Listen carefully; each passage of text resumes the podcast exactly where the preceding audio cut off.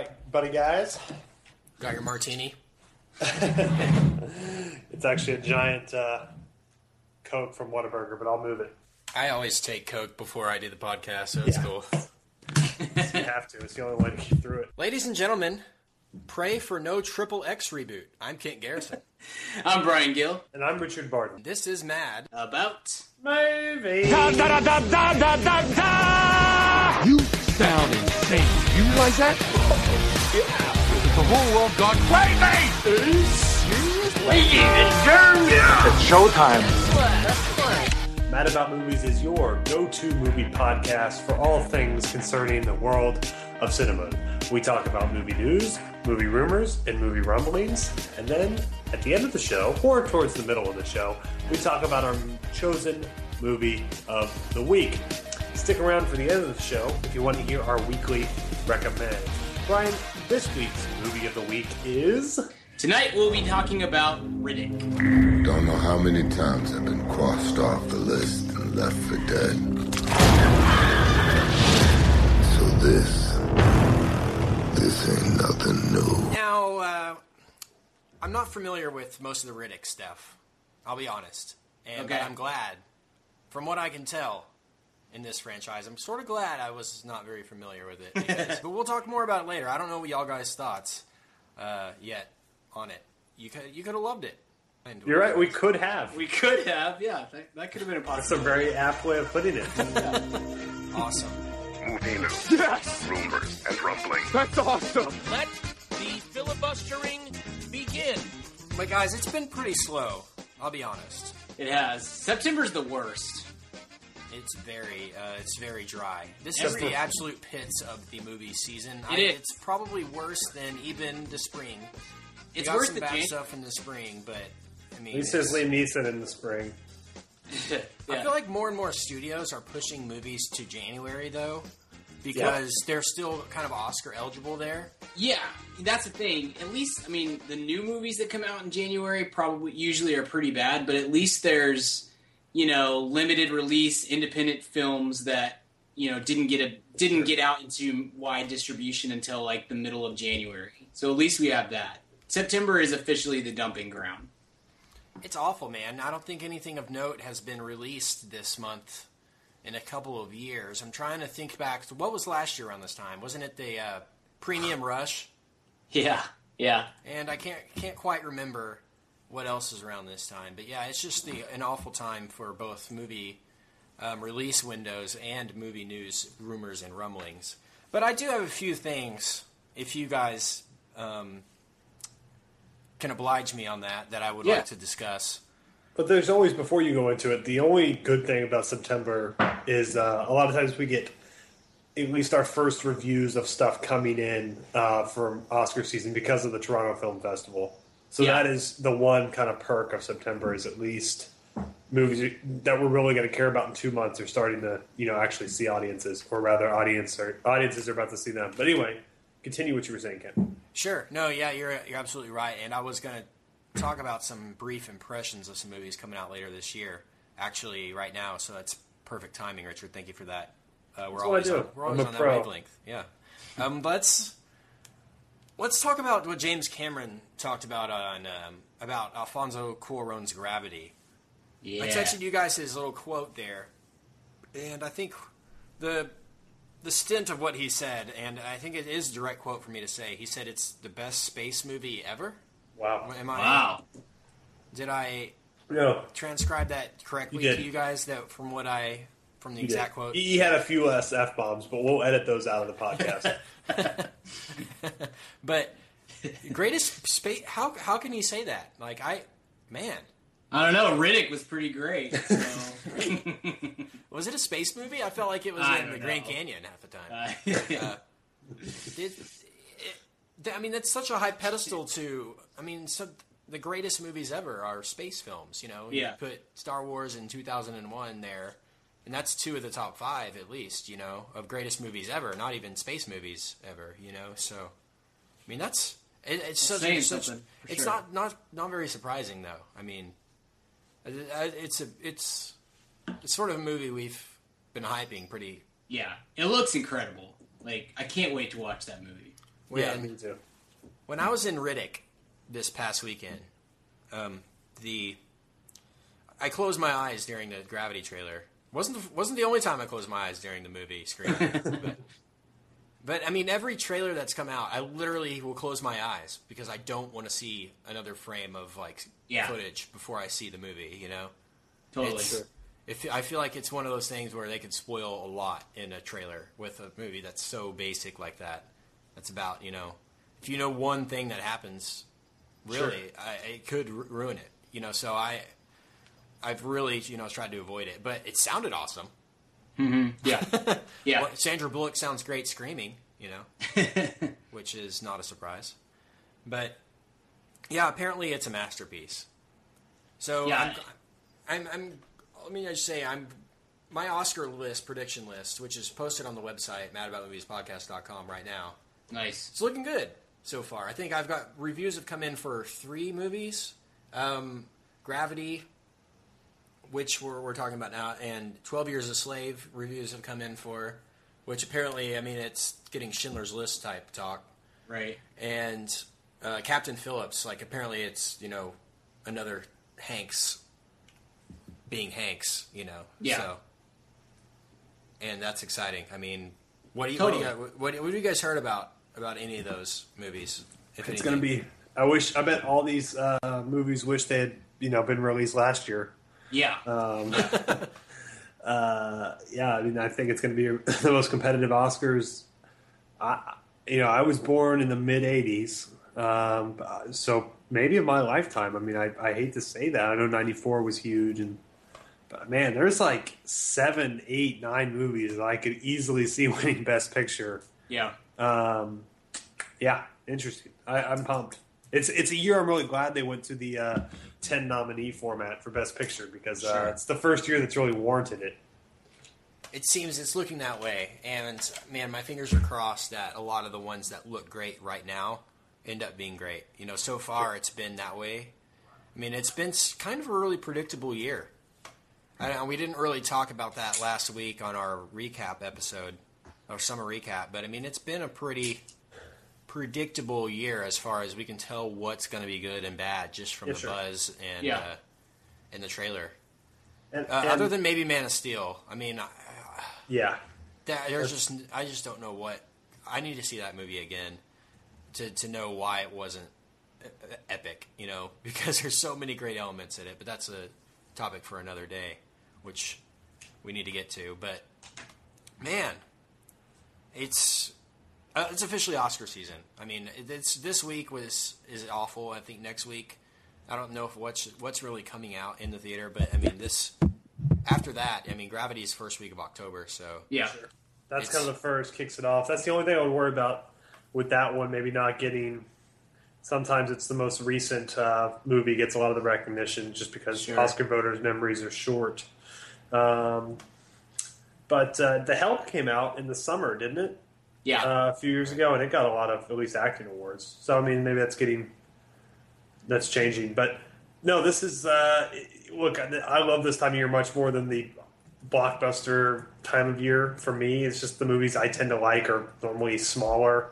Um, and I love, I mean, look, you're talking to a guy who loves Fast Six, so it's not like I'm elevated or anything, but I just, I, I normally get more excited for this time than any other uh, time of the year. And so uh, I'm, I'm, I'm, I'm geared up. I kind of am glad, you know, as, as boring as it is and as difficult as it is to do a podcast about movies during this time of year, it's nice to have a little reprieve because I'm, I'm probably going to be at the movies about twice a week starting in October, uh, which for you guys is, is normal, but Yeah. uh, for me, you know, and actually sitting through entire movies, which will be and for me trying to plan out and schedule this podcast when we're going to be Yeah. able to re- I mean there's there's multiple weeks between now and um, New Year's Eve the new year where I mean there's three movies a week that warrant a podcast Yeah. you know so we're really going to be pushing a lot of content out I have a feeling this coming fall which is good I mean I it's I'm real legitimately looking forward to seeing a lot of these movies I mean oh, legitimately looking forward to it. I mean, in years past, there's been,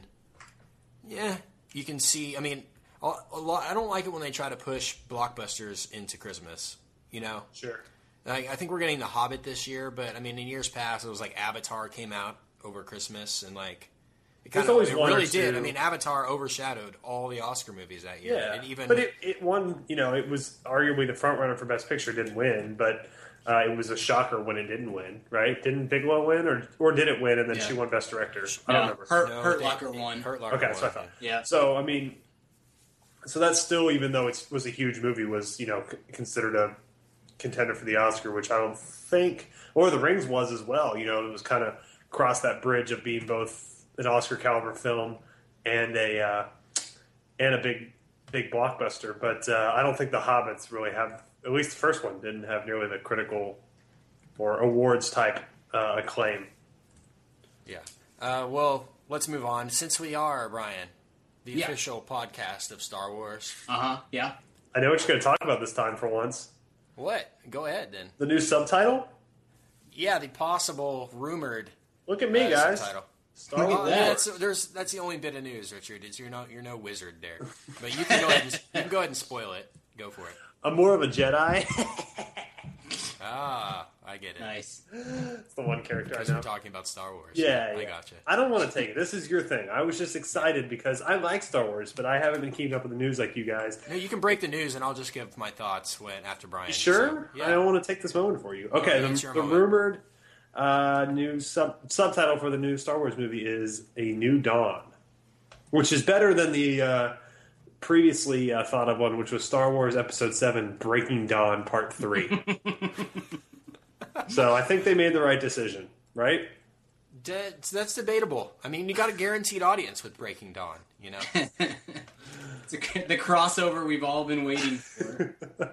I mean, we've been talking about ways for them to you In the future, to reach female, the become- female audience. Yeah.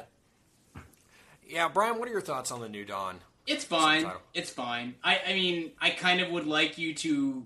I mean, Star Wars is my favorite movie franchise of all time. There's no denying that. I would like my favorite franchise of all time to avoid any similarity to the Twilight movies, but you know, that's it's really just that's that's kind of nitpicking to be honest. But that, that's fine. It's a good title. It's better than the clone, the Attack of the Clones. That's the uh, one of the worst titles ever. So I think I think Phantom Menace takes the cake.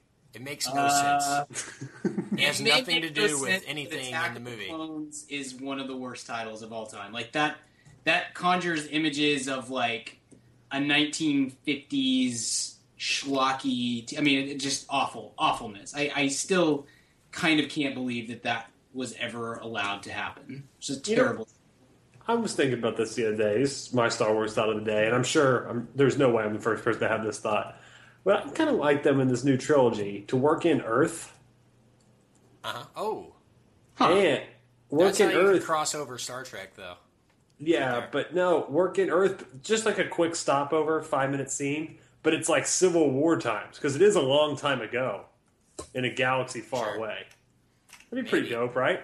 Yeah, Or like medieval Earth. It's like medieval Earth. And they're like these primitive Earthlings, and just like oh, we all have a laugh, and then moving on to space.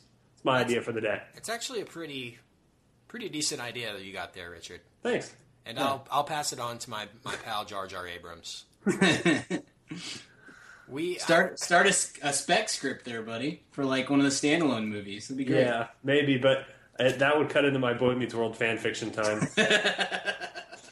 I love it when I predicted the Boba Fett rising from the abyss for the beginning of episode seven on one of our early podcasts, and then Patton Oswalt ranted Yeah. about it on his little filibuster. that's still, man, if that happens, that's still going to be such an epic intro. You Yeah. know? If it, oh, if they opened it with that, oh.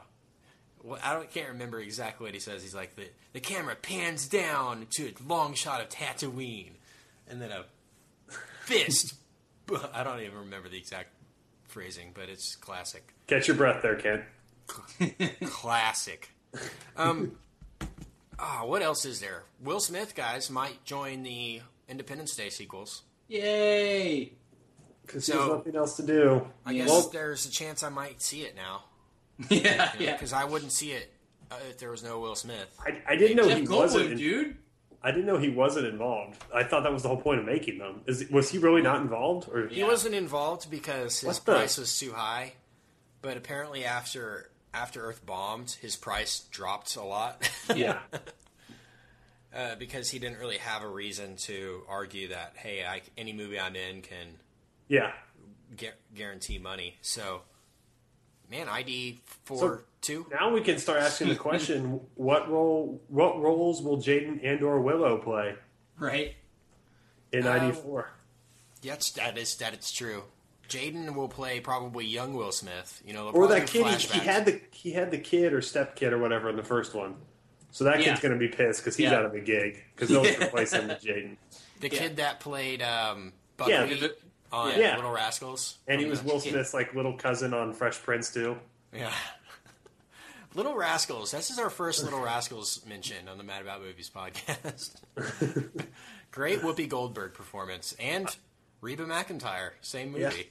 I was at a party once when I was in college at UNT, and uh, I'm sitting here talking to this guy for like five ten minutes, and then you know I have this I don't it does nothing occurs to me at all. And then I walk away, and the girl I'm dating at the time was like, "Oh yeah, you know that guy was Spanky." Yeah, he- He was from here, and Alfalfa was from around here too. Yeah. So I had like a 20 minute uh, conversation with Spanky one time on like sound design or something. so top that. That's pretty. That's epic. all right. I, I, I name drop. I apologize. I That can't. one girl from the School of Rock goes to my school, so Oh yeah, that's right. beat that. School That of is- Rock ten year reunion, guys. No, I'm weeping right now.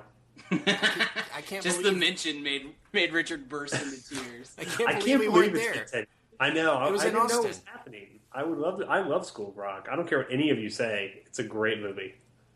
It is a great movie, and our School of Rock bonus episode is coming I'll be up one- right if I after can this. get through it without sobbing. it's the only movie that makes me cry. Schindler's List, nothing. School of Rock. It's pretty amazing. There's a video on YouTube that has come out of them performing Yeah. after the they did like a screening of it and then they did a Q&A afterward which was Awesome. probably awesome and hopefully That- video surfaces soon of that. Yeah. But they did a performance afterward and man, they shred. Absolutely. I, I had no idea that that guitar player was legitimately Yeah. that good. He's nasty. And uh, people forget, like, that's a Richard Linklater kids movie. Like, how Yeah. awesome is that? Seriously. Richard Linklater is one of my favorites, man. Yeah. Totally. And what what what are what have we talked about of his before? I feel like we've talked about oh Bernie. Do we do we talk about Ber- we talked about Bernie on the radio a lot last year. I don't know if we ever talked to Bernie on the on the podcast, but Bernie was one of my favorite Yeah, movies awesome. of last year. It made my top five. That was like the beginning of the. McConaughey renaissance. Yeah. Yeah. seriously. Man, he hmm. was so great. in That Jack Black was amazing in Bernie. Yeah. he I still maintain that Jack Black is a talent. I just, he just can't be in everything. But when used correctly, that guy's greatness. It is true. He's only a handful of times Yeah. that he's been used correctly. I mm-hmm. think. School of Rock, Tropic Thunder, Bernie. Yeah. Gulliver's Travels. You know what is on TV all the time, and every time I it is, I pause it and I scream at my girlfriend for twenty minutes because I can't believe it. Is is Shallow Hal? Like, are, it's always on TV, and it's like, what? Who who watches this? That's true. Were the rights that cheap? Where it's like literally we air it and three people watch, we make money. Like, Yeah. is that? I don't know. Sorry, Shallow Hal rant of the podcast. Yeah. I know. I, I try to differentiate our podcast, but I know a lot of other podcasts out there are doing a lot of Shallow Hal talk, and I promise we'll, we'll step away from it now. Uh, there's a little bit of good news, guys, for one of our one of our favorite people to talk about on this podcast, uh, Adam Sandler. Apparently, he's doing a serious role next. Apparently, Jason Reitman is doing a movie whom I adore, and I loved Up in the Air and some other stuff he's done. But Did either of you see Young Adult? Yeah. yes, I did. Uh, I never did. Was it? Is it good? Like it just disappeared. Pretty It good, okay. pretty Yeah. forgettable. Okay. Yeah. That's that's fair. But it wasn't bad by any means. It just wasn't stretching the medium. I wouldn't say it's not groundbreaking. But Charlize Theron is just great in, in, in anything she's ever done. Just Mm-hmm. great to look at, great to listen to, Yeah. and mainly great to look at. Just great to look at. So Like a monster. But but apparently, dude, I couldn't get through Monster. As soon as they pull out the pole and the Yeah. pole Yeah. scene happens, yeah, it's just couldn't. What one of the best Arrested Development moments ever. Yeah, when uh, absolutely. they do the cut the callback to like how she looked before uh, plastic surgery. Tremendous. Seriously, um, tremendous. What was I? What was I just talking I about? derailed.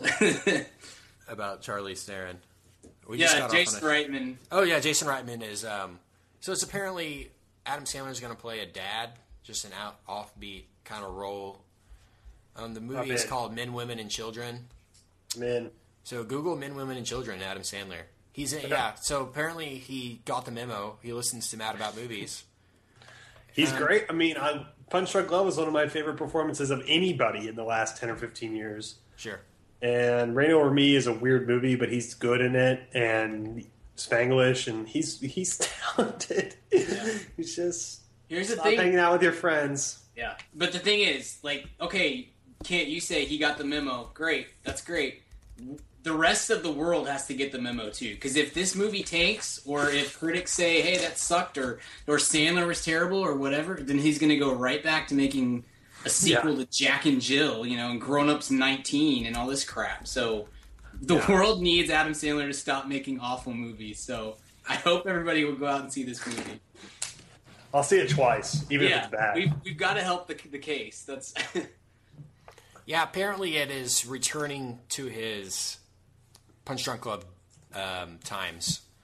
So that's his goal with this. That's just which is great, yes. and it's it's great all around. Um, there's one more thing that I want to Ken, talk is it about. great? It is. Okay. Uh, rewind and, and find out. There's one more thing I want to talk about, Richard. You mentioned in the last week we did a brief week of recommends. Didn't really get to talk about our weekly recommends, but you screened a documentary that I would like to discuss just I did. for I screened it front so, of Yeah. I did. and talk about it a little bit. Well, it's uh, it's a. I'm gonna talk about what I like about this movie. So it's a on the on the on the front, uh, just a movie about comparing digital uh, filmmaking against uh, you know film filmmaking. Redundant.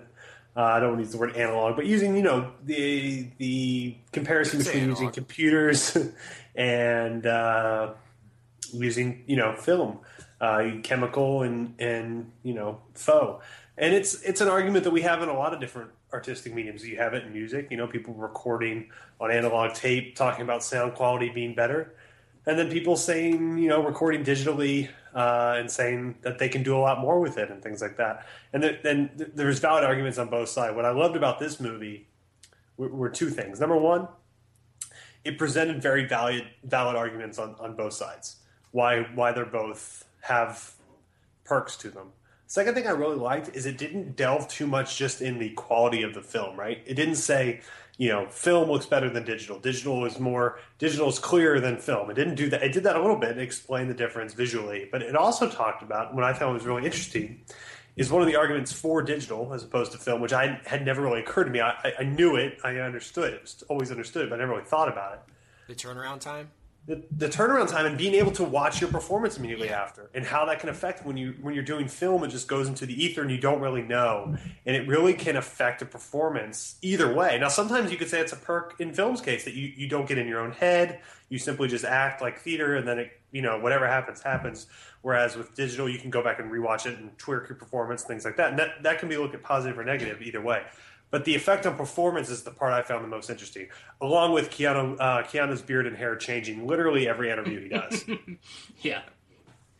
I I agree, and it- there's a lot of interesting interviews in the movie. It's Keanu Reeves does or produced the documentary, and sort of serves as the host. The documentary is called Side by Side. I don't know if you mentioned that. I'm sorry, I don't think I did. It's last week. I yeah, it's side by side. It's it's you know what it's on right now. I don't know if it's on Netflix or anything, but PBS is airing it a lot. That's where I watched it. Cool. Yeah, Well, because you watch PBS on, you know, you know I really don't, don't. As nerdy as I am, that is one thing I, I do. don't. I do have Charlie Rose though. Yeah, Charlie's the man. Some late night. Um, and anyone that could see our podcast studio can see we just have a black sheet behind us. Yeah. Just at a, we sit around a big wooden table. Actually, we do this podcast on, uh, separately, and I'm actually sitting at a big round table right now. Believe it or not, a kitchen table. But uh, uh, yeah, I don't. I just you know was flipping through the guide and like saw it and recorded it and forgot all about it, and then like a week later watched it. Nice. It is on Netflix, by the way. But I just wanted to say something great about it is when they're talking to Martin Scorsese, and he just basically his mentality on the whole digital versus analog film.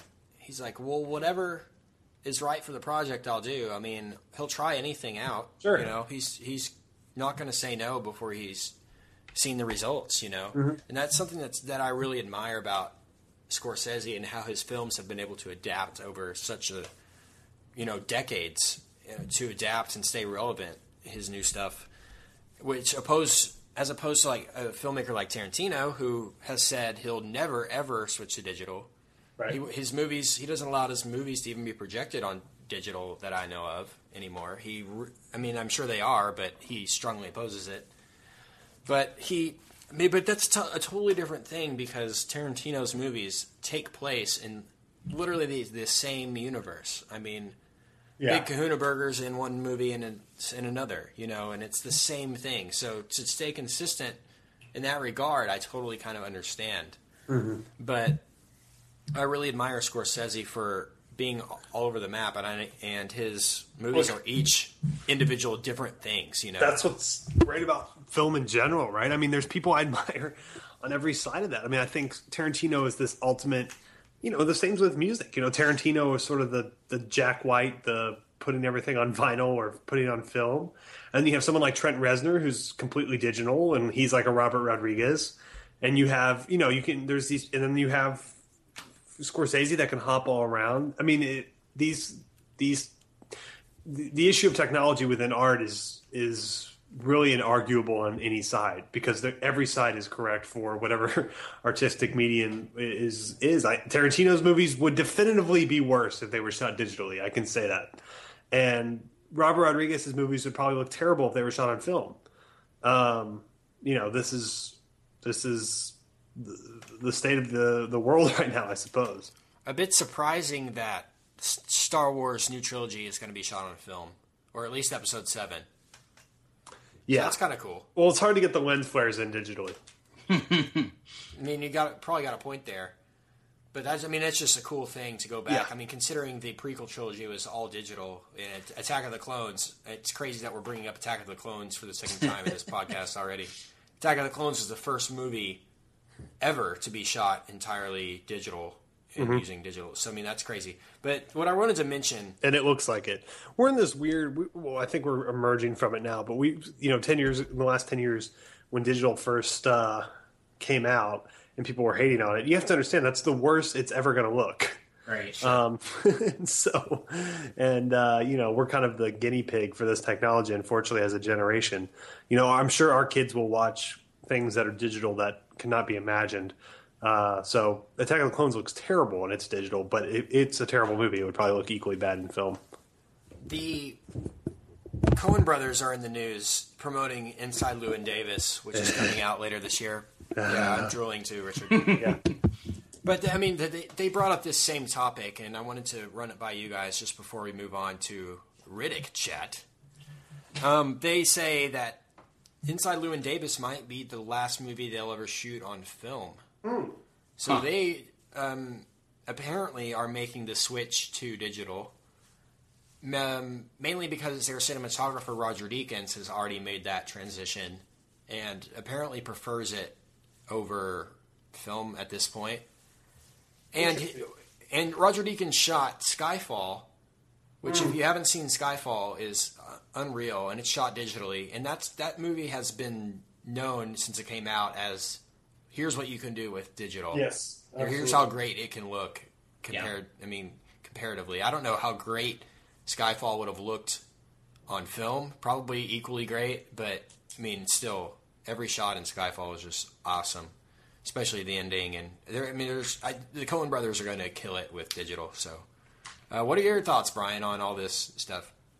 Yeah, I, I think you guys said you guys put it quite well. It depends on the project. It depends on the uh, the director. Um, I think Inside Llewyn, Llewyn Davis absolutely should be on film, um, but I also think that if if digital is good enough for Roger Deakins, then it's good enough for me. You know what I mean? I mean that guy's amazing. So um, you know the the project and the director should determine what's happening. That's I, I love side by side, and uh, and you said you said it perfectly. Uh, can't uh, Scorsese? I think is is the standard on that because he'll do whatever's best at that for that time for that film. Um, he doesn't really get you know bogged down and no, I don't do digital. Hugo would have looked strange if it was on film. You know what Scorsese I mean? Um, now seems like he's about ease. He's like he realizes how much time it it saves to Yeah, yeah. do a digital. Oh, I can do it in 3D. Oh, of Right. course I want to do it. through. oh, I can shoot this digitally. Of course I will shoot it digitally. You know, he's like Totally, he's so yeah. open minded. I love that. Didn't mean to cut you off there. No, no, that's that's all I had. So yeah, I'm, I'm with you guys. It it uh, it makes a difference. Honestly, what makes the difference is how talented the person behind the camera is. You know what I mean? It, you know, uh, Attack of the Clones could have been on film. It wouldn't have been any better because George Lucas doesn't know what he's doing anymore. I mean, that's just a fact in my you know in, in my opinion anyway. Um, so Coen This is Brothers a- moving to digital is probably is probably a good thing when it's all said and done because they know what they're doing. This is a conversation that we're probably going to have multiple times on the show. So I'm glad we kind of broke the ice with this little five minute talk because I mean I could talk a lot about you know where this where cinema's Kent, going and all that stuff. So. Recording music wise, because you know you've got a music background. Did you ever record analog, or did you always go digital? Uh, we always recorded digital, Okay. and I, I've, I've recorded on an analog. We or we recorded drums analog on tape, I think, Okay. but we recorded digital most of the stuff. Um, we used a Neve board for our first EP, which is the same kind of board that they use on in Sound City. If you've seen that documentary, yeah. yeah. which I mean, it's just a great, known as a great board. Which I think REP sounded probably the best. I mean, it mm-hmm. just had such a warmth to it. But I, I still think that, I mean, our our first album was shot digitally at Red Bull Studios. I mean, and Red Bull is a company that's you know only, I mean, digital, of course. I mean, Yeah. why would they use analog at Red Bull?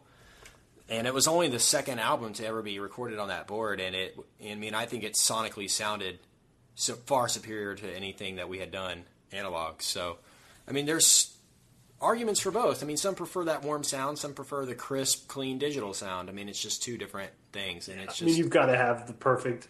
You know, the thing about I think in music recording, this is my opinion as an as an amateur.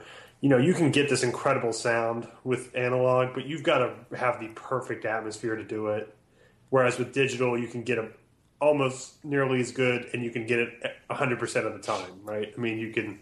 Yeah, it's all the, it's all the, like you said with with film, it's the person behind the camera. With music, it's the person Yeah, behind the microphone. I mean, Jack White's stuff would sound like crap recorded digitally. yeah, I mean, it just wouldn't fit, you know.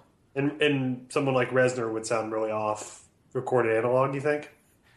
Uh, perhaps. I mean, yeah, you, you wouldn't get the bass response that Yeah, a lot of his stuff gets with the 808s. And Yeah, speaking of hesitation marks, pretty dang good record. Nine Yeah, Inch Nails just came out a couple weeks ago, so Very check good. that out. That'll. I'm not going to recommend it for my weekly recommend, but I'll recommend it there. Great stuff. Uh, let's move on, guys. Hey, man, fam, question for you. Do you own a small business or are you a boss? Are you looking to hire awesome people, but you just can't find somebody to fill that role? Well, let me tell you about ZipRecruiter.com. With ZipRecruiter, you can post your job to 100 plus job sites all with one click. In fact, over 80% of jobs posted on ZipRecruiter get a qualified candidate in just 24 hours.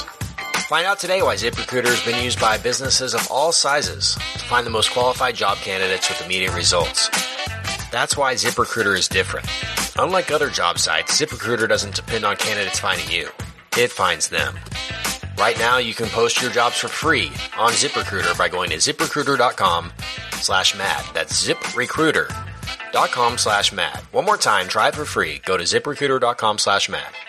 Thanks to ZipRecruiter for supporting this episode of the Mad About Movies podcast. Hey, what's up, man fam? Kent here. And yes, if you're hearing from me, you know it's time to talk about Blue Apron. If you haven't tried out Blue Apron by now, what the heck are you even doing? Blue Apron is the number one fresh ingredient and recipe delivery service in the country. They deliver fresh meals straight to your door. All the food is fresh, it's sourced from local farms, and there's no wasted ingredients. I've been a Blue Apron subscriber for a long time now, and they have still, to this day, never let me down. There's tons of variety. Some featured upcoming meals include summer vegetable and egg paninis, soy glazed pork and rice cakes, skillet vegetable chili with cheddar drop biscuits, holy crap, and garlic butter shrimp and corn with green bean salad. So take it from me. Try out Blue Apron now. Go to blueapron.com slash mad. That's blueapron.com slash mad. Get three meals on us for free. Nothing goes better with a movie than dinner. So check out Blue Apron, blueapron.com slash mad. Blue Apron, a better way to cook. And let's get this over with. Let's talk about Riddick. Bounty hunters. I've been hunting Riddick for 10 years. He's the most dangerous man we've ever tracked. Bounty's been doubled. I've come to collect your head in a box, right here. So yet again, we play for blood. We weren't really anticipating this one much, I don't think. Yeah. You know, I think we had made fun of it earlier in, a, in an episode earlier this year. But uh, we did it anyway. We saw the movie, and we'll give our initial thoughts. Let me just let me just try to get mine out here without sounding too rude. Um, mainly coming out of this, I was just so uninterested, and that's the word that I really, I think, can use to sum up my experience here watching this movie. Just so uninterested in the characters, in the action. It just seems so old. I mean, it really felt like I stepped in a time machine to 2003 Yeah. with this movie. The first like 10 minutes of the movie are just really strange and insanely violent at the beginning. Like the movie opens with Diesel like setting a fracture in his leg and then like Yeah. Screwing into his leg with like a screwdriver for no apparent reason other than to show it. You know, um, it starts out kind of like a galactic life of Pi or something, like this awkward Diesel voiceover, and then you just see animals like fighting with each other for ten minutes, and uh, then the movie just then Diesel goes away for forty minutes. And you get this character development, like you follow this crew around space or whatever, or on this planet trying to escape this planet, I'm assuming. And they're all people that I don't really give two flips about. Uh, Dave Bautista was the only one that I wanted to watch. really, I mean, out of the ten people that they cast, he's the only one that had star power. I thought, and just it was too violent in the middle, too slow in the middle. Uh, I mean, too violent at the beginning, too slow in the middle. Uh, needs more Diesel. I Yeah. mean, Diesel's not even in half this movie. I'm willing to put money on it. And that's shocking in a movie called Riddick, about Riddick, that he, I mean, he comes off as the antagonist in most of the film. And I don't know if that's on purpose. And Brian, you probably know more about the Riddick mythos than I do. Sure. But that's my some of my initial impressions. So, Brian, just uh, talk me through your experience watching Riddick. Yeah, it's uh, it's not a good movie, um, and it. I I think it could have been a good movie. I think I, I texted you guys when I got out. I felt like I felt like some of the parts were there for a good movie, and it just uh, it just didn't come together the way it should have. I totally agree with you. Um, all of the stuff with the bounty hunters, and there's there's two different teams of bounty hunters trying to fight over Riddick, and it's. Uh, I just you don't care about any of those characters, and the acting is really bad. And I've seen a couple of those actors do decent work in other things. Katee Sackhoff's okay; she's she's actually very good on uh, Battlestar Galactica, and uh, yeah, uh, the main Santana, whatever his name is, Jordi uh, Mollà, I think, um, has been in some stuff. I mean, they're not they're not awful actors. They're just they don't give good performances. They have nothing to work with, and you just really don't care about anything that happens with them.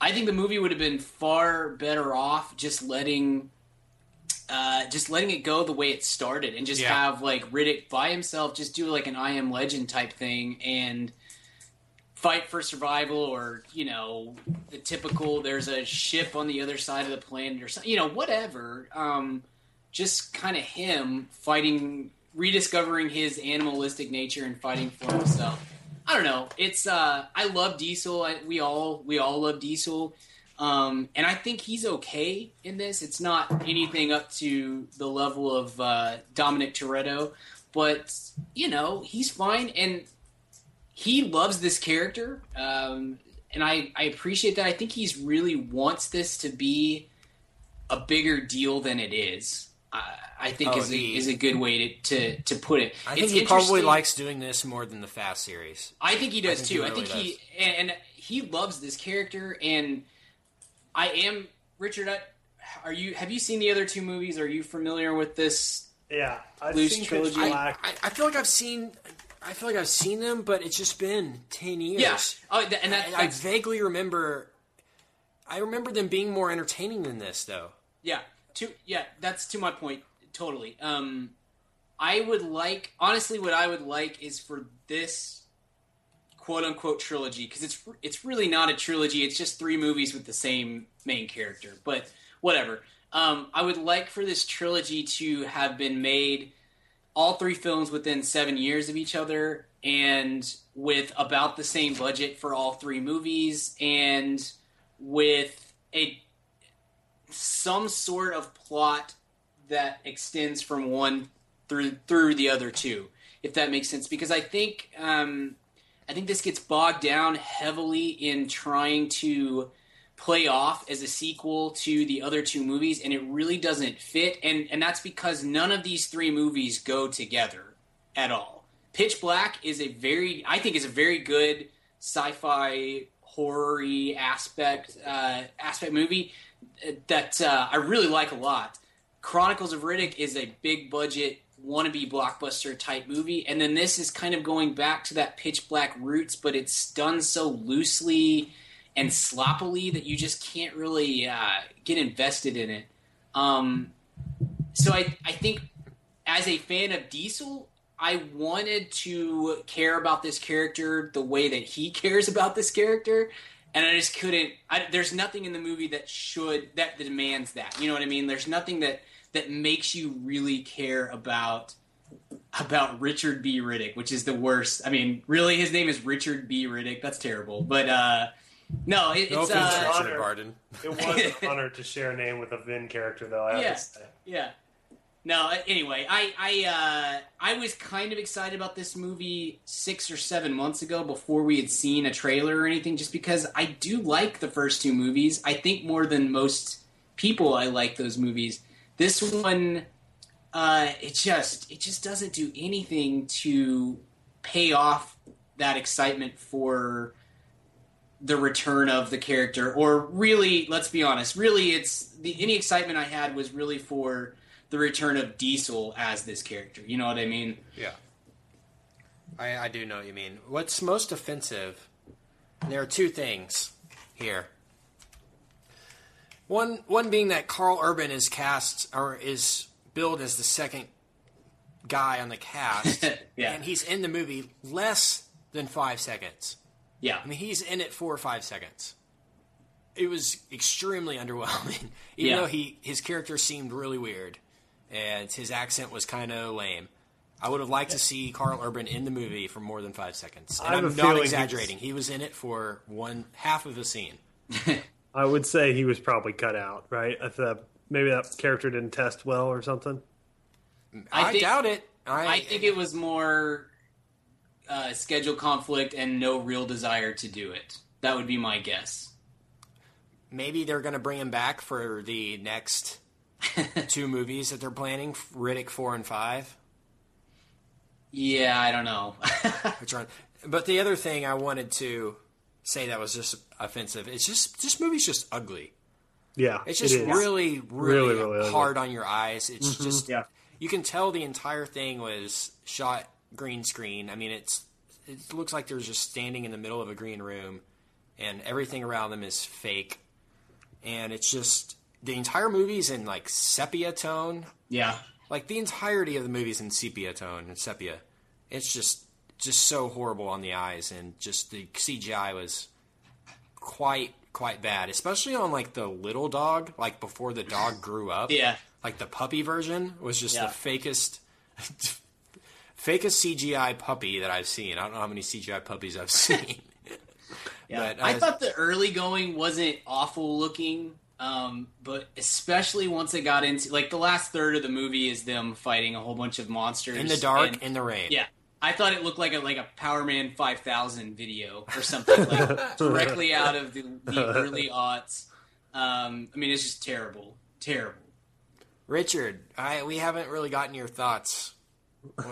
So give us as much as you can on Riddick.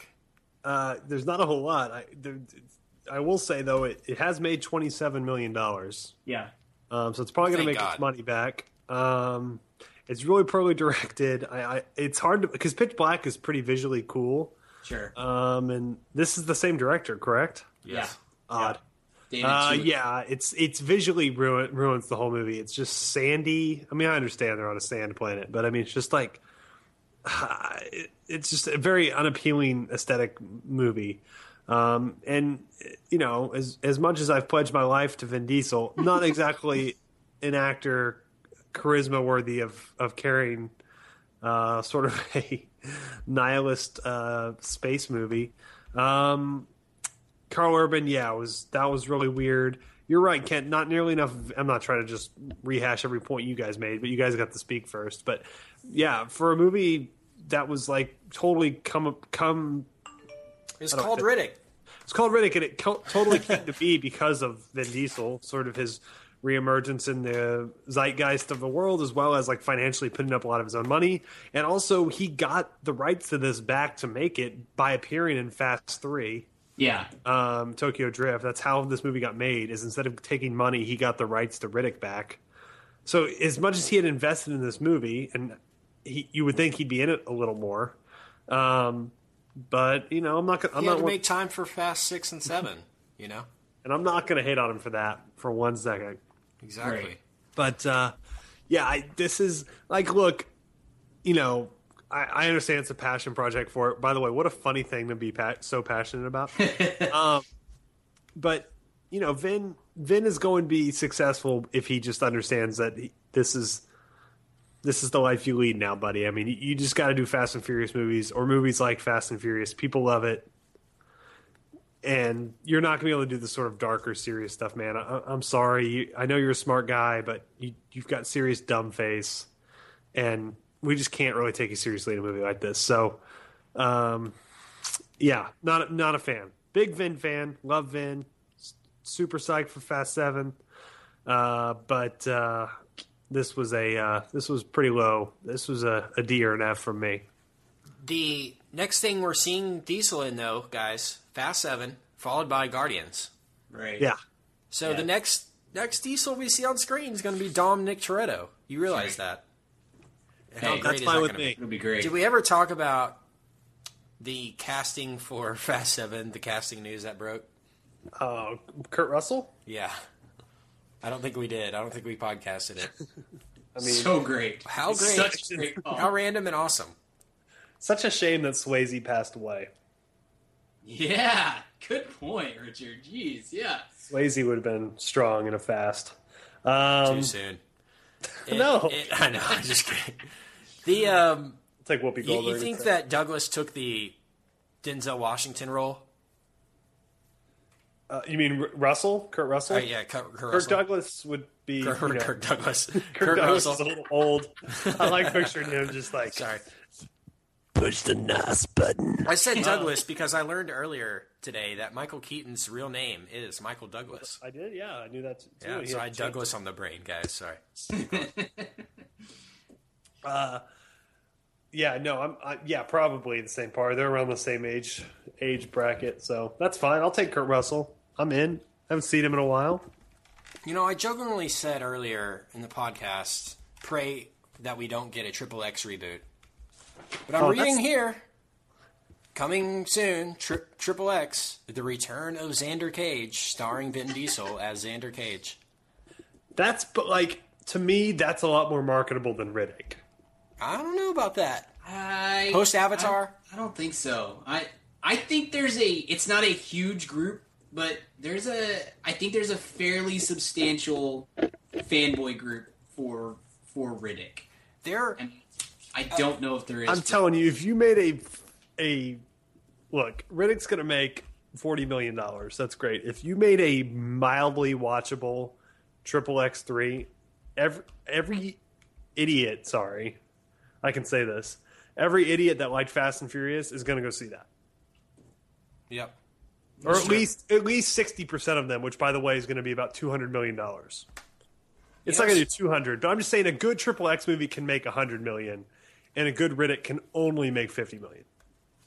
That's true. Out of the four people in my screening, I'm not kidding. There was four people in my screening last night. Seven o'clock on a weekend. Uh, but out of the out of the four, two of them, two teenage guys, stood up and clapped following Riddick. they were they were sprinting into the theater and just elated at the end. I mean, you you said it right, Brian. There is just a just enough fanboys to warrant that this movie came out in the first place. Yeah. And a sequel, I, I I can't see justifying a sequel on a forty million dollar take. Well, it didn't No. cost anything to make, and that's and it cost and less than forty million. Yeah, Yeah, it it cost like twenty eight million. Yeah. to Oh, make. wow. Because they did it all independently and Um, all on green screen. Yeah, and we need to see what happens overseas too.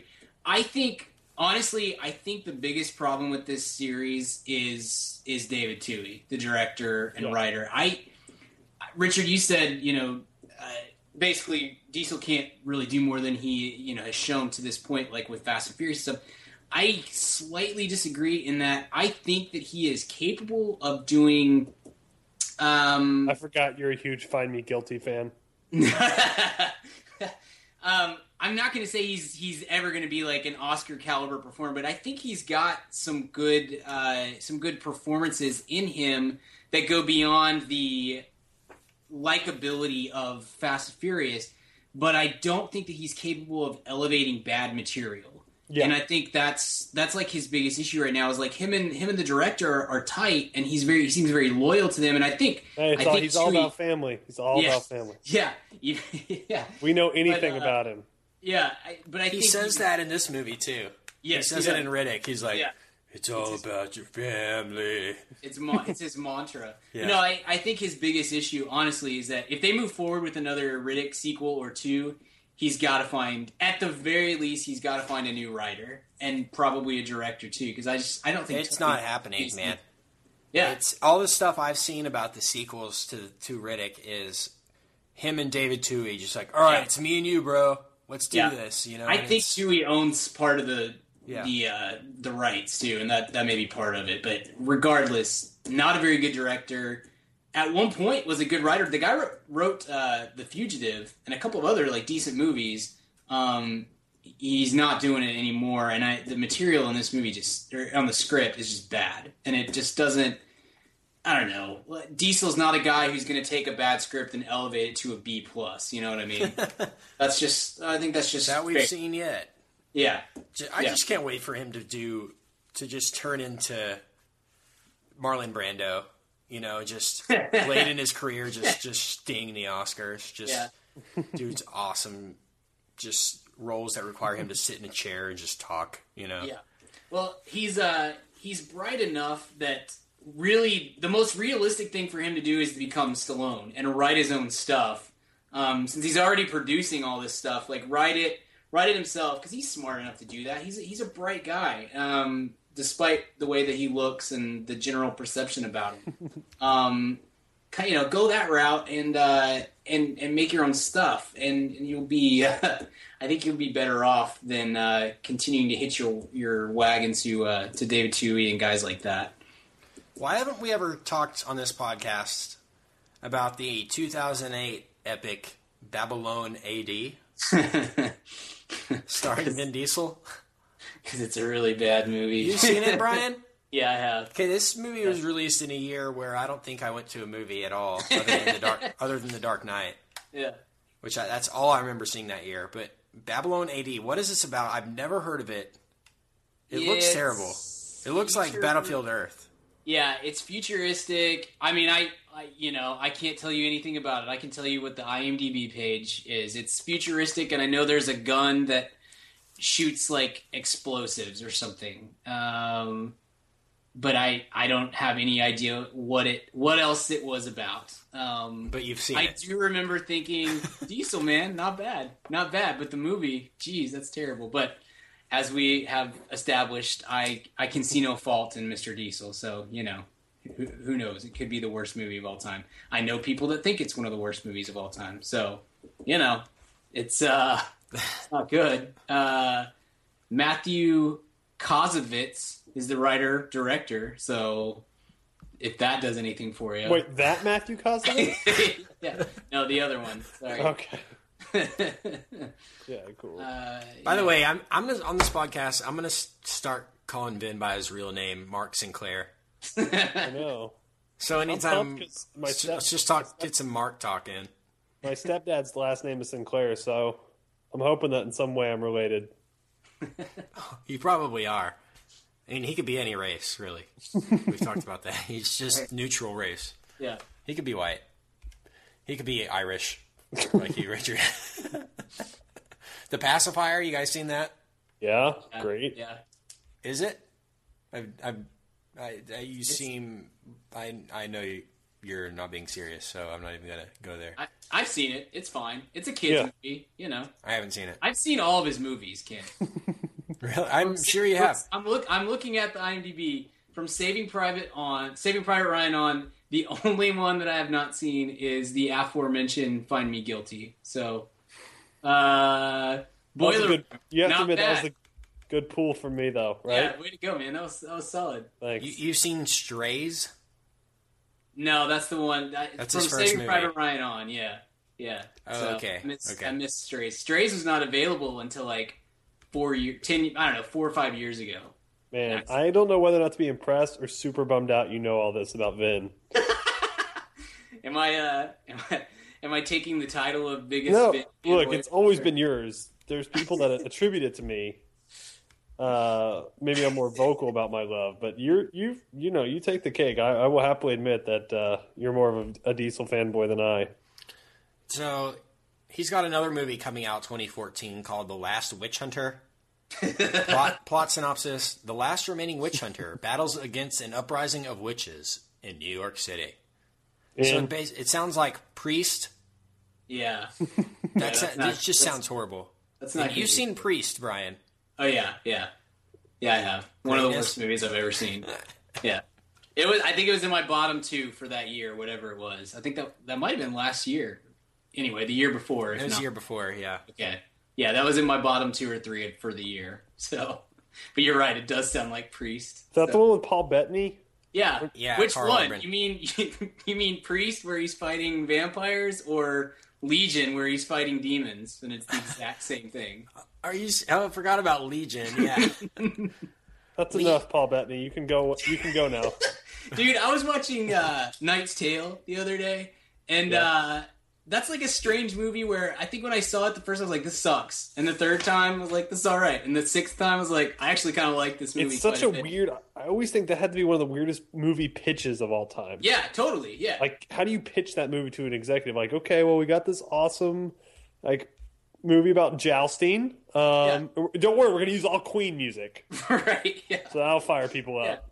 Yeah. It's uh it's such a weird movie, but I, I I sat there and watched it and I was like, man, why isn't Paul Bettany bigger? He's really good in this. And I was like, all right, Priest and Legion back to back. That'll do it. And That'll that weird part he had in the, uh, what was it? The the Angels and Demons Yeah, Da Vinci Code. Da Vinci yeah, Code. Ugh. that was weird. Yeah. Kind of creeped everyone out on him. Plus, Yeah. he's in the girls with weird eyebrows. He's guys. He's Jarvis, so he's he's laughing. yeah, he's at got us. that. He's yeah, he's got that Jarvis money, so that's fine. Right. Right. Well, enough of our Paul Bettany podcast, guys. we'll see you next week with more Bettany talk. Um, What if we only did movie news about Paul Bettany? You know, well, guys, the, funny 'cause, the like, Paul Bettany podcast uh, market is so competitive. I don't think we have a chance. What's funny is so many people are doing podcasts now, and we, we're certainly guilty. Uh, it's just the technology's so available, and everyone loves the sound of their own voice. But only ours is worth hearing. But it will get to a point where the market is so splintered that there will be like a like Bettany cast. Yeah. Let's do it. I'm glad we were on top of it, and we already have Yeah. a Bettany cast. Yeah, let's go ahead and hey Kent, go ahead and buy it. that uh, BettanyCast.com domain when we get done, Don't worry. if you don't mind. Anything else you guys want to mention about Riddick? Now, what Richard? You, what'd you give it grade wise? I'm gonna give it a D plus. All right. I the entire time I was watching it, I just couldn't stop thinking about how I wished I was in another theater seeing a different movie called called The Grandmaster, which I'll talk about next week. Um, hopefully, if we have time. But man, I was just so bored. The entire it was this movie was just so hard to follow. It was it's an F in my it, Wow. it hurt it hurt my eyes. It it it was top five bad of the year worthy. I would knock something off. That's fair. That's of the fair. year for it. Okay, it was Kent, it was Lone Ranger Kent, level. What? Go ahead. someone wakes up and you wake up one morning and there's a weird guy in your room. He's wearing some sort of mid-century uh, carnival barker outfit, and he he proposes to you a situation. You have to sit down and watch Riddick back to back twice, or watch Now You See Me four times in a row. Which do you choose? Uh, probably now you see me because What? Oh, four times? What? Four because Now it would take less time than watching Riddick twice in a row. Because Riddick was Oh. over two hours. Riddick, I'm looking at it. Its runtime was two hours. Now let's Yeah. look. Let's look at now. You see me four times. That is a 90 bold minutes. statement, sir. That is bold. No, I'm, it was far. Now you see me is far worse. I think. So you're don't know. Riddick is pretty hours- dang bad. This is movie was hours horrible, of guys. Riddick over. No, now you see me's two. They have the same runtime. So eight hours of now you see me over four hours of Riddick. Think about it, Oh, Kent. I don't know. Guys, Riddick was. This movie was horrible. This movie was as bad as GI Joe. And four hours of Riddick. Or eight I don't hours- know. I, dude, that's the only argument I could make is say, at least it's not as bad as Now You See Me, but it might be as bad. Like Now You See Me might be better, honestly. It's been so long since I've seen Now You See Me. I need to refresh. You need a my- refresher, sir. I know you have the Blu-ray, Brian, so I'll just borrow it. If you could just, Now let's all go over to Brian's and watch it soon. I want to watch it both. we need to let your one-year-old child watch it just to get him started. Brian, do you have a good pause button on your Blu-ray player? Yeah. Like it's in good shape because I feel like I'm going to wear it out Yeah. Just comment. with all of us just pausing. It'll take us seven hours to watch Yeah. two hours of nice scene. So two D's and an F for Riddick. I gave it a C. Oh, you I didn't gave it a was- C? I didn't think it was Oh, the wow. worst. I, I- not even in my top five for sure this year, but Okay, not I'm, good. But I'm not- looking at this real quick. I'm sorry. I'm on Box Office Mojo right now for Now You See Me, and now I'm off on a tangent. I know, Brian, you got to go. Give me a second here. No, you're good. Our If- Now You See Me tangent is every week, so we Yeah. should. So we, You See Me dollars foreign internationally. How much? 200, 200 million. okay. Yeah. Like, if that's not enough to start another war. like Obama's talking about this, you know. I I apologize if you're listening to this podcast in six years, but if you're watching a listening to a Riddick podcast in 2017, just first off, take your earbuds out and strangle yourself. but so Obama's talking all this serious stuff, right? And and s- I think this is much more of a reason to get involved. they gave two hundred million dollars, and they want they want to whine about their economies internationally, and they're willing to give two hundred million dollars. And now you see me. Sorry, I'm done. Has there been a more polarizing movie this year than Now You See Me? Well, Some people think it's good, guys. This is Some the this that is the movie is hot and cold movie of the year. Can't People get- either despise it or love it. Like there's no your- in between. Get the bleeper ready. Um, I'll be good. Yeah, people that like that movie, uh, we look. I'm not a I'm not a big fan of concentration camps, but I mean, like, if there's ever been a case, and I'm not saying this is it, but if there ever was a case, you would have to consider putting these people in the camps. Like we're, we're always talking about like how better our society would be if we could get like a high speed rail system, you know, like a tube. the tube thing that that guy's talking about, the uh, PayPal guy. Yeah. About like get you from New York to LA in like 48 minutes, but they're like, well, we never have the infrastructure to build something like this. Here you go. People that like Now You See Me, work camps, built the tube. There's the test. Yep. Um, enough about Now You See Me for this week. Again, Yep. never enough.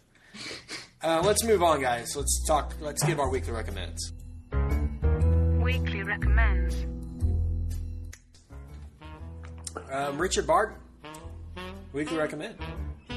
Uh, my weekly recommend is a uh, kind of a weird one.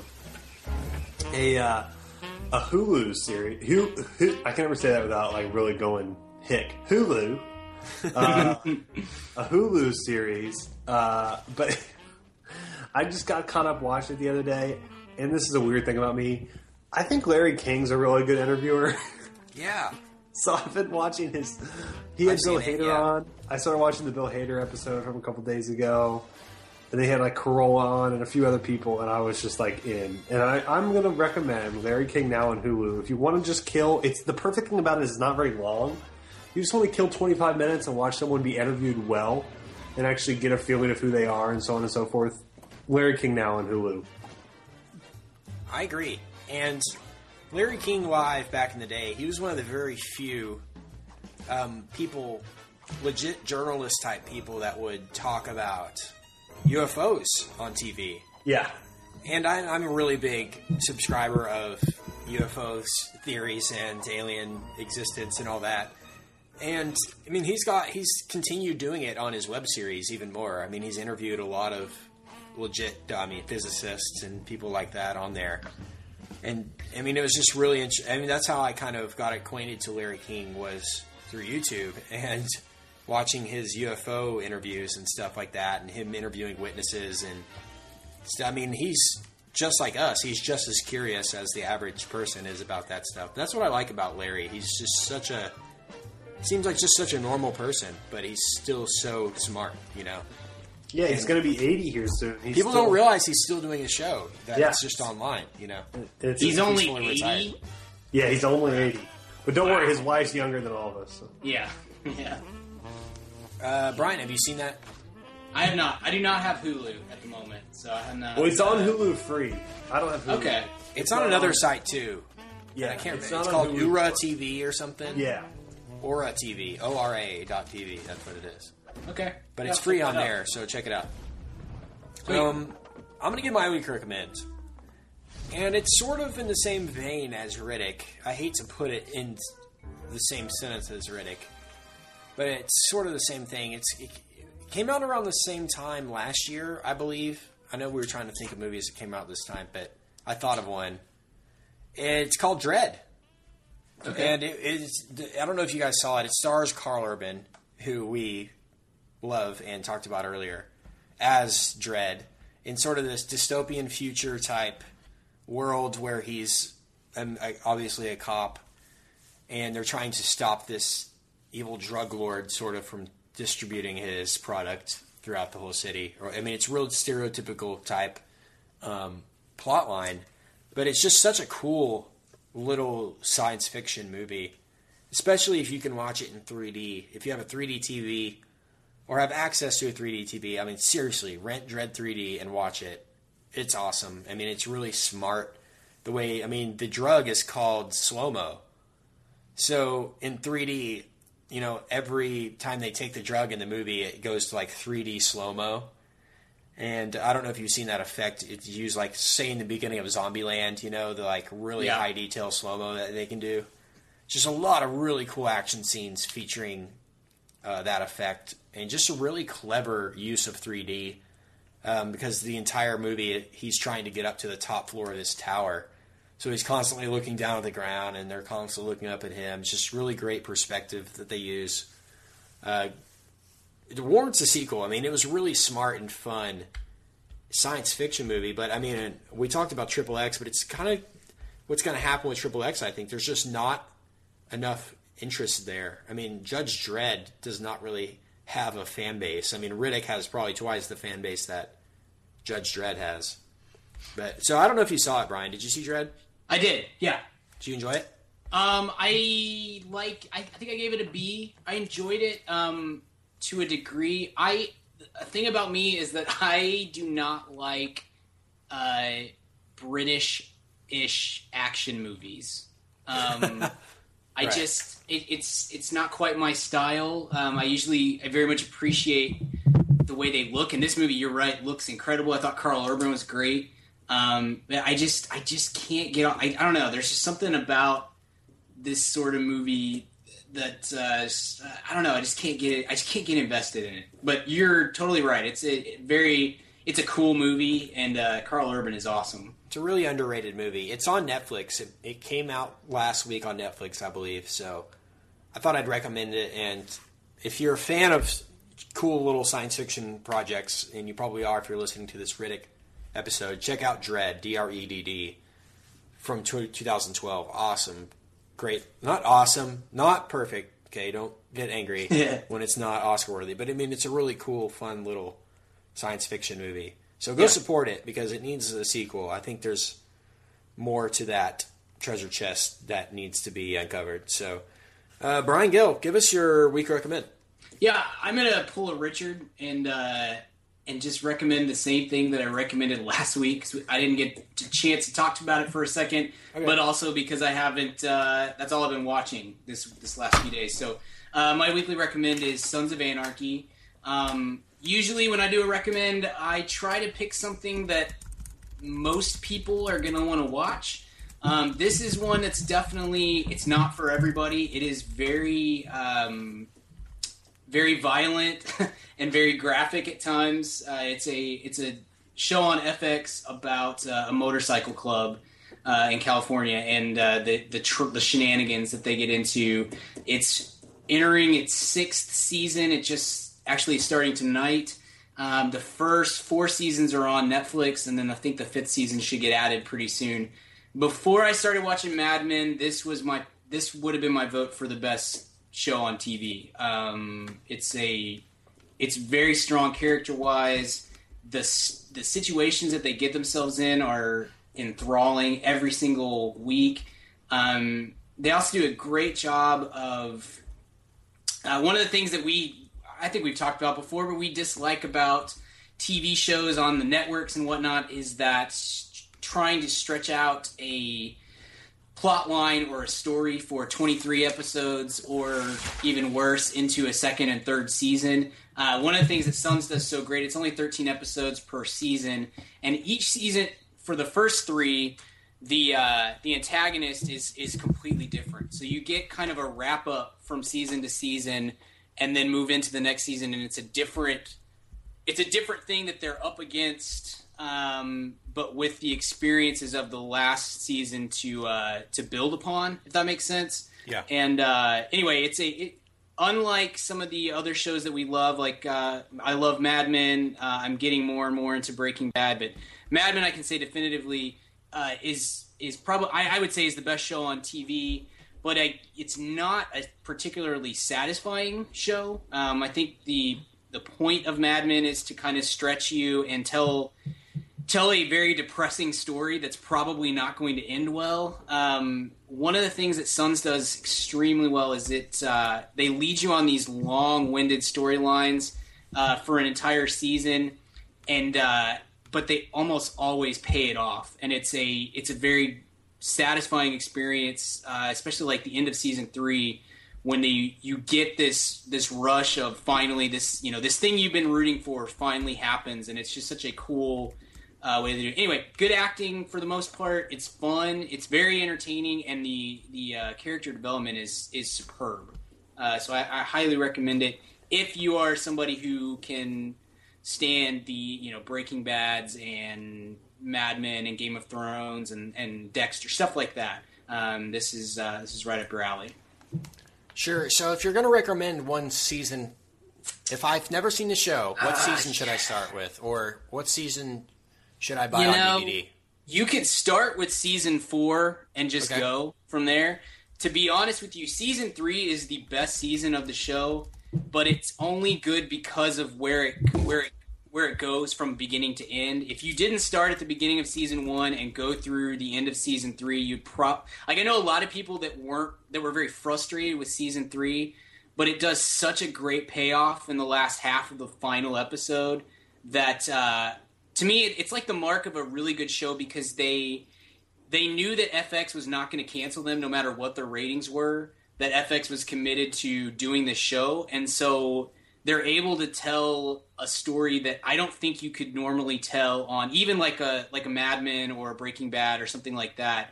Um, FX is just so good to their their shows and to their showrunners and whatnot that they're they were able to do some stuff that I honestly I don't think any other show could get away with except maybe something like HBO. Um, Yeah. and so it's a it's just an incredibly gratifying experience once you get to the end of that. Um, but if you wanted to just start and go, you could start at season four, watch season five, and jump right into season six. I think. Awesome. Sons of Anarchy. Can't wait to get into that one. I'm just so enthralled in Breaking Bad trying to get caught up for the season Yeah. finale, which is in a couple weeks. Yeah, I just started Man. really, really plowing through that the last couple of days too. So What, where are you at right now? I am about two episodes into season two, maybe three episodes into season two. Awesome, man. I'm enjoying it. Yeah. Man, you're at a great little crest right there. Just awesome stuff at the end of season one and Yeah. two. And I'm Yeah. I just starting season four today, so Sweet. not too far behind. We'll have our Breaking Bad episode this fall, hopefully. Totally. Uh, well, Brian Gill, let me ask you this: Where can I find you online? You can find me on Twitter at bgill12, and you can find my writing at canbabiesdrinkredbull.com. Richard Barden. You can find me at uh, Richard Barden on Twitter or at richardbarden.com. Find me on Twitter at Kent Garrison. Find the podcast on the interwebs. The interwebs. At madaboutmoviespodcast.com. Find our episodes on there, weekly recommends on there, contact the show on there, and all that jazz. Anything else you guys want to mention before we get out of here for this week? I want to mention, guys, Jurassic Park 4 is officially called Jurassic World. So we'll have to talk about that right. next week. Sure, there's a little teaser. But uh, on that note, until next time, we will see you at the cinema. Bye. See you. Bye. Now this is what it's like when worlds collide. You ready?